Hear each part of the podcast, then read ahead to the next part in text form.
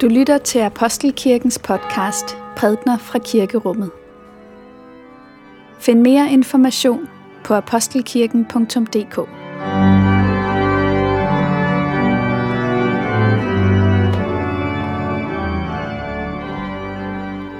Godmorgen og velmødt til gudstjeneste denne tredje søndag efter Hellig Tre Konger.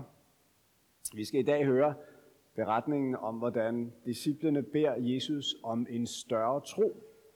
Og temaet for gudstjenesten er åndelig udvikling. Dette hellige evangelium skriver evangelisten Lukas. Lad os takke for Guds ord. For Guds ord i skriften, for Guds ord i blandt os, for Guds ord inden i os, takker vi dig Gud. Apostlene sagde til Herren, giv os en større tro. Herren svarede, havde I en tro som et sennepsfrø, kunne I sige til dette morbærtræ, ryk dig op med rode og plant dig i havet, og det ville adlyde jer. Hvis en af jer har en tjener, som pløjer, eller en hyrde, vil han så sige til ham, når han kommer hjem fra marken, kom straks og sæt dig til bords. Vil han ikke tværtimod sige, lav mad til mig og bind kjorten op om dig og vart mig op, mens jeg spiser og drikker. Bagefter kan du selv spise og drikke. Men han takker tjeneren, fordi han gjorde det, han har fået besked på. Således også I. Når I har gjort alt det, I har fået besked på, skal I sige, I er unødige tjenere. Vi har kun gjort, hvad vi skulle gøre. Lad os bede. Herre Jesus, vil du sige det til os, vi ikke kan sige os selv, og føre os derhen, hvor vi ikke selv kan gå. Amen. Så i dagens tekst stiller Jesus disciple ham et spørgsmål. De kommer til ham med en bøn, som er en troens bøn. De siger, giv os en større tro. En større tro. Det, det ord, som er brugt her, det ord kender vi også fra andre steder i Bibelen. I øh, Matteus evangeliet siger Jesus et sted, øh, søg Guds rige og hans retfærdighed, så skal alt det andet gives jer et tilgift. Det er det samme ord, der er brugt i den græske tekst. Altså, man har noget, og så beder man om at få noget mere af det samme. En tilgift, en tilføjelse. Sådan er det altså med disciplene. De siger, giv os en større tro. Vi har troen, vi beder om mere af den. Og det er altså, det er altså en bøn om vækst i troen. Og, og vækst, jamen det er jo det modsatte af stagnation. Det er et ønske om, at, at, at, at det her, det må leve i mig. Og stagnere, jamen det er jo, hvis, øh, hvis troen ligesom forbliver uberørt af ens øvrige liv. Den, den er der. Øh, så kan det være en ballast, der gør, at man sådan kommer igennem livets storme med lidt mere, lidt, øh, lidt mere større ro og lidt mindre øh, far for at, at, at, at forlise. Men, men hvis troen ikke ligesom er i bevægelse, hvis den ikke, hvis den ikke er i vækst, så vil den før eller siden vise sig at være en byrde, man går og bærer rundt på. En klods om benet. Og der vil komme det punkt, når man ligesom er kommet langt nok ud af den vej, man må spørge sig selv, øhm, hvad er det i grunden, der gør, at jeg holder fast ved det her? Er det frygt for, hvordan det vil være uden? Og når man tager et par skridt længere ned ad den vej, ja, så må man indrømme, at det i virkeligheden er fejhed, der får en til at holde fast øhm, at, at, at, at troen fra at være et, øh, noget, der giver en øh, styrke og mod til at leve livet, er blevet øh, kapslet ind, og at det er, det faktisk er blevet en form for svulst i ens liv, som er hæmmende, snarere end fremmende for det menneskeliv, man er sat til at leve. Så derfor er der noget, noget, noget rigtigt i at stille det her spørgsmål. Hvordan vokser troen? Hvordan lever den i vores liv? Jeg husker, da jeg gik i gymnasiet øh, i, i biologitimen, der øh, fik vi at vide at det er, det er rigtig svært at definere liv. Men livet har nogle kendetegn. Og et af livets kendetegn, det er, at livet vil vokse. Det vil formere sig. Det vil sprede sig. Øhm. Og i den forstand er, øh, øh når, når disciplene siger, giver os en større tro, så spørger de med livets ret. Det siger, hvis det her er noget, der skal være sådan organisk forbundet med, med det liv, vi lever som mennesker, så må det jo så må det følge med, øh, så, så må det vokse. Men der er også noget farligt ved disciplenes ønske. Og jeg synes, vi fornemmer det, når vi hører Jesus svar på deres spørgsmål.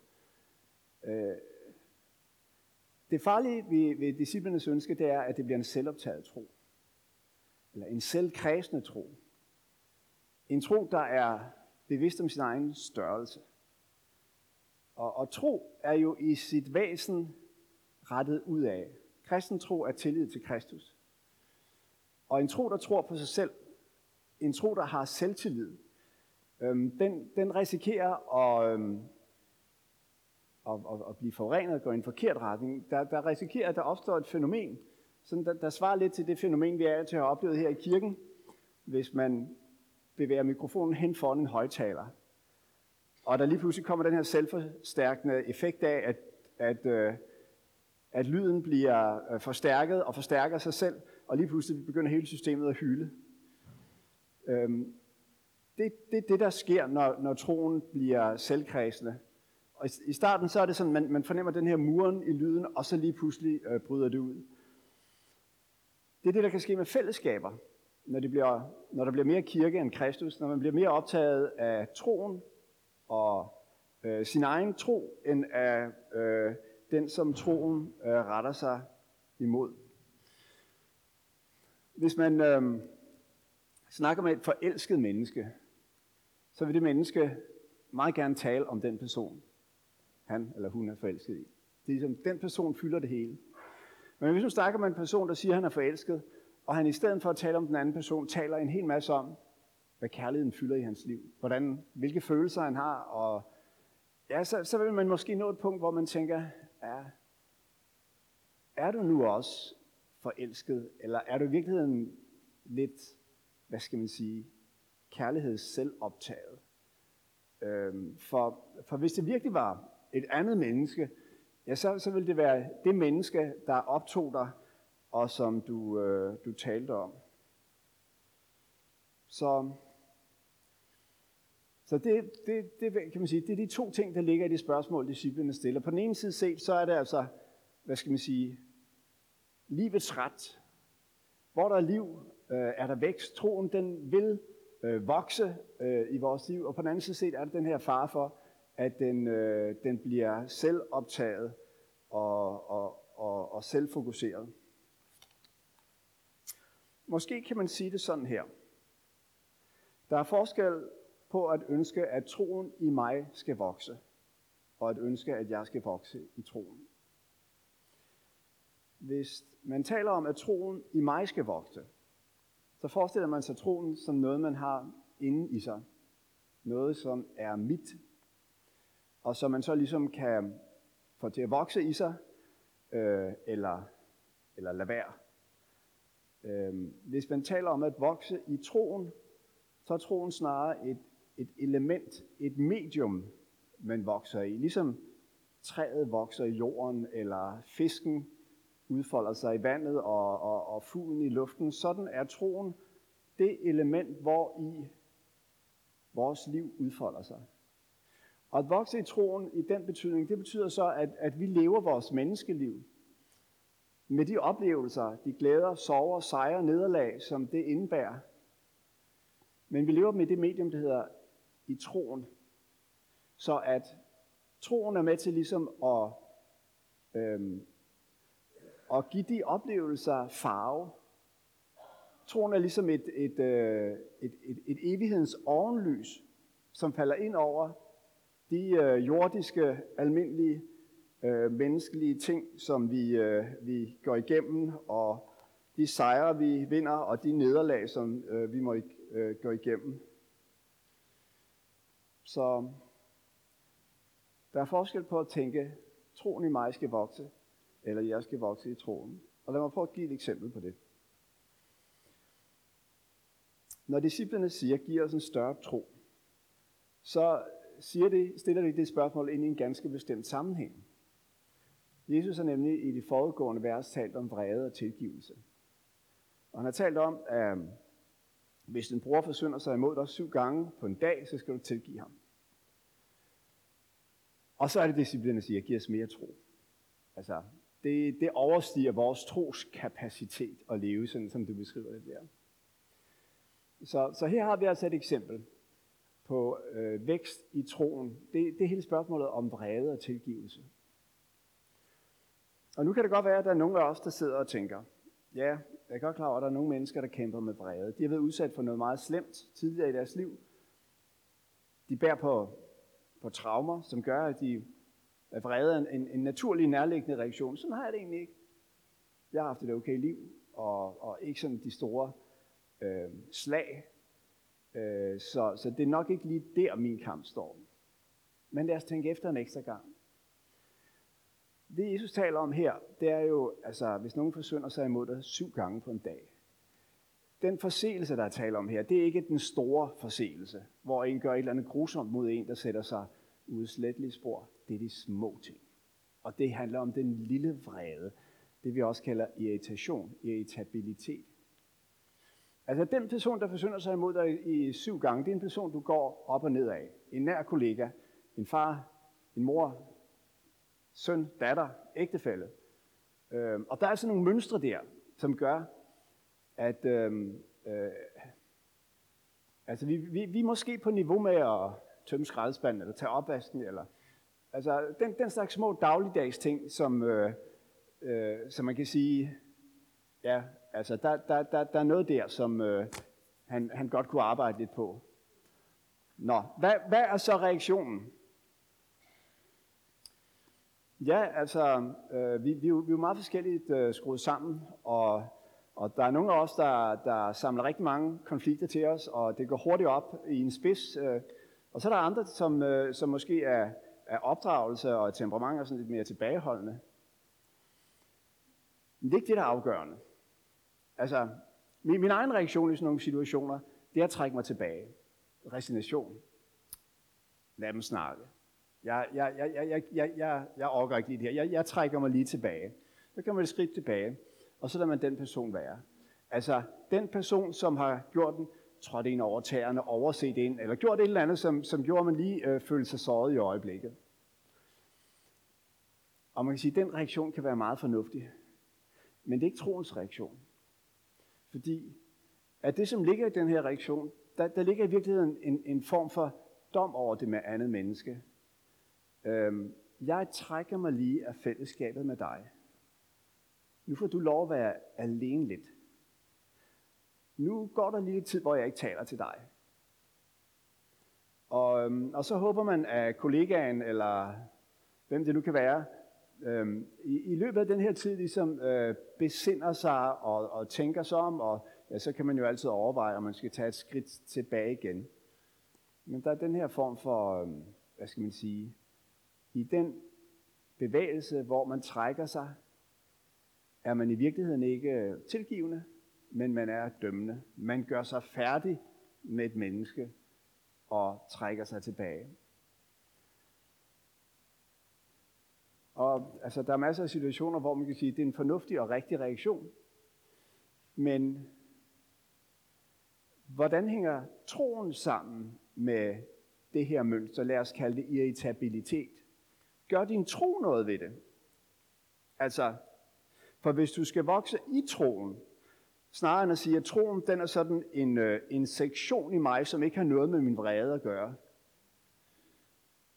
hvis troen ikke bare er noget, som er lukket inde et sted inden i dig og adskilt fra dit øvrige liv, men som ligesom virker sammen med det, ja, så må den også have en indflydelse på den lille vrede i vores liv. Og hvad er det så for en indflydelse? Hvad, hvad kan den gøre ved den lille vrede? Ja, den kan måske i første omgang hjælpe os til at blive opmærksom på den. Altså at se den i øjnene. I stedet for at sige, nu har hun gjort det igen, og så sige, nu bliver jeg irriteret igen. Udmærket. Så er den der den lille vrede, hvordan er det nu, hvordan er det, jeg har tænkt mig, at den skal håndteres? Og så tager man, i stedet for at tage et skridt, hvad skal man sige, væk fra hende, så tager man måske i virkeligheden et skridt hen imod lønkammeret. Mod det sted, hvor man har en lille, stille dialog med Gud og siger, ja, okay, jeg er her igen. Lad mig nu tænke mig om. Hvordan er det, at jeg i den her situation kan, kan handle på en sådan måde, så at, øh, øh, hvad skal man sige, at jeg er tro mod øh, det budskab, som jeg bygger mit liv på. Og det budskab, det er et budskab, som siger til os, at vi er ikke sat i verden for at forsvare vores egen ære. At, vores, at målet med vores vandring igennem den her verden ikke er, at vi til sidst får en ærefuld udgang og vil blive husket som respektable eller dygtige, mindeværdige mennesker. Den, den store mål med vores øh, liv her i verden, det er i virkeligheden, at vi får lov til at øh, bidrage til det kærlighedsdrama, som Gud har sat i gang. At vi, at vi giver ham ære.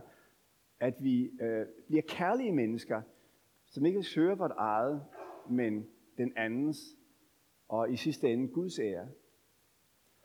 Og den her bevidsthed, den her tro, den kan vokse gennem den slags små daglige kampsituationer. Og i det den vokser, så sker der en, en forandring med os. Vi bliver lidt anderledes mennesker. Øhm, troen bliver større. Vi vokser i troen. Og det kommer til at præge vores omgivelser. Det kommer til at betyde, at vi måske på vores livs lille scene kommer til at bidrage til det store øh, drama, som handler om, at frelseren, øh, skaberen og skabningen, skal blive forsonet og forenet. Det drama, som øh, Kristus kastede sig ind i, vandt gennem sin død og sin opstandelse, og som han kalder os til at tage del i. Sådan kan vi vokse åndeligt gennem de mest jordnære, små, ubetydelige og ikke desto mindre øh, utrolig gennemtrængende øh, øh, menneskelige erfaringer. Lov og tak og evig ære være dig, vor Gud, Fader, Søn og Helligånd.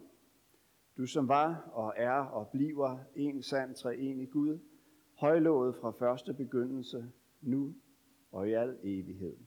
Amen.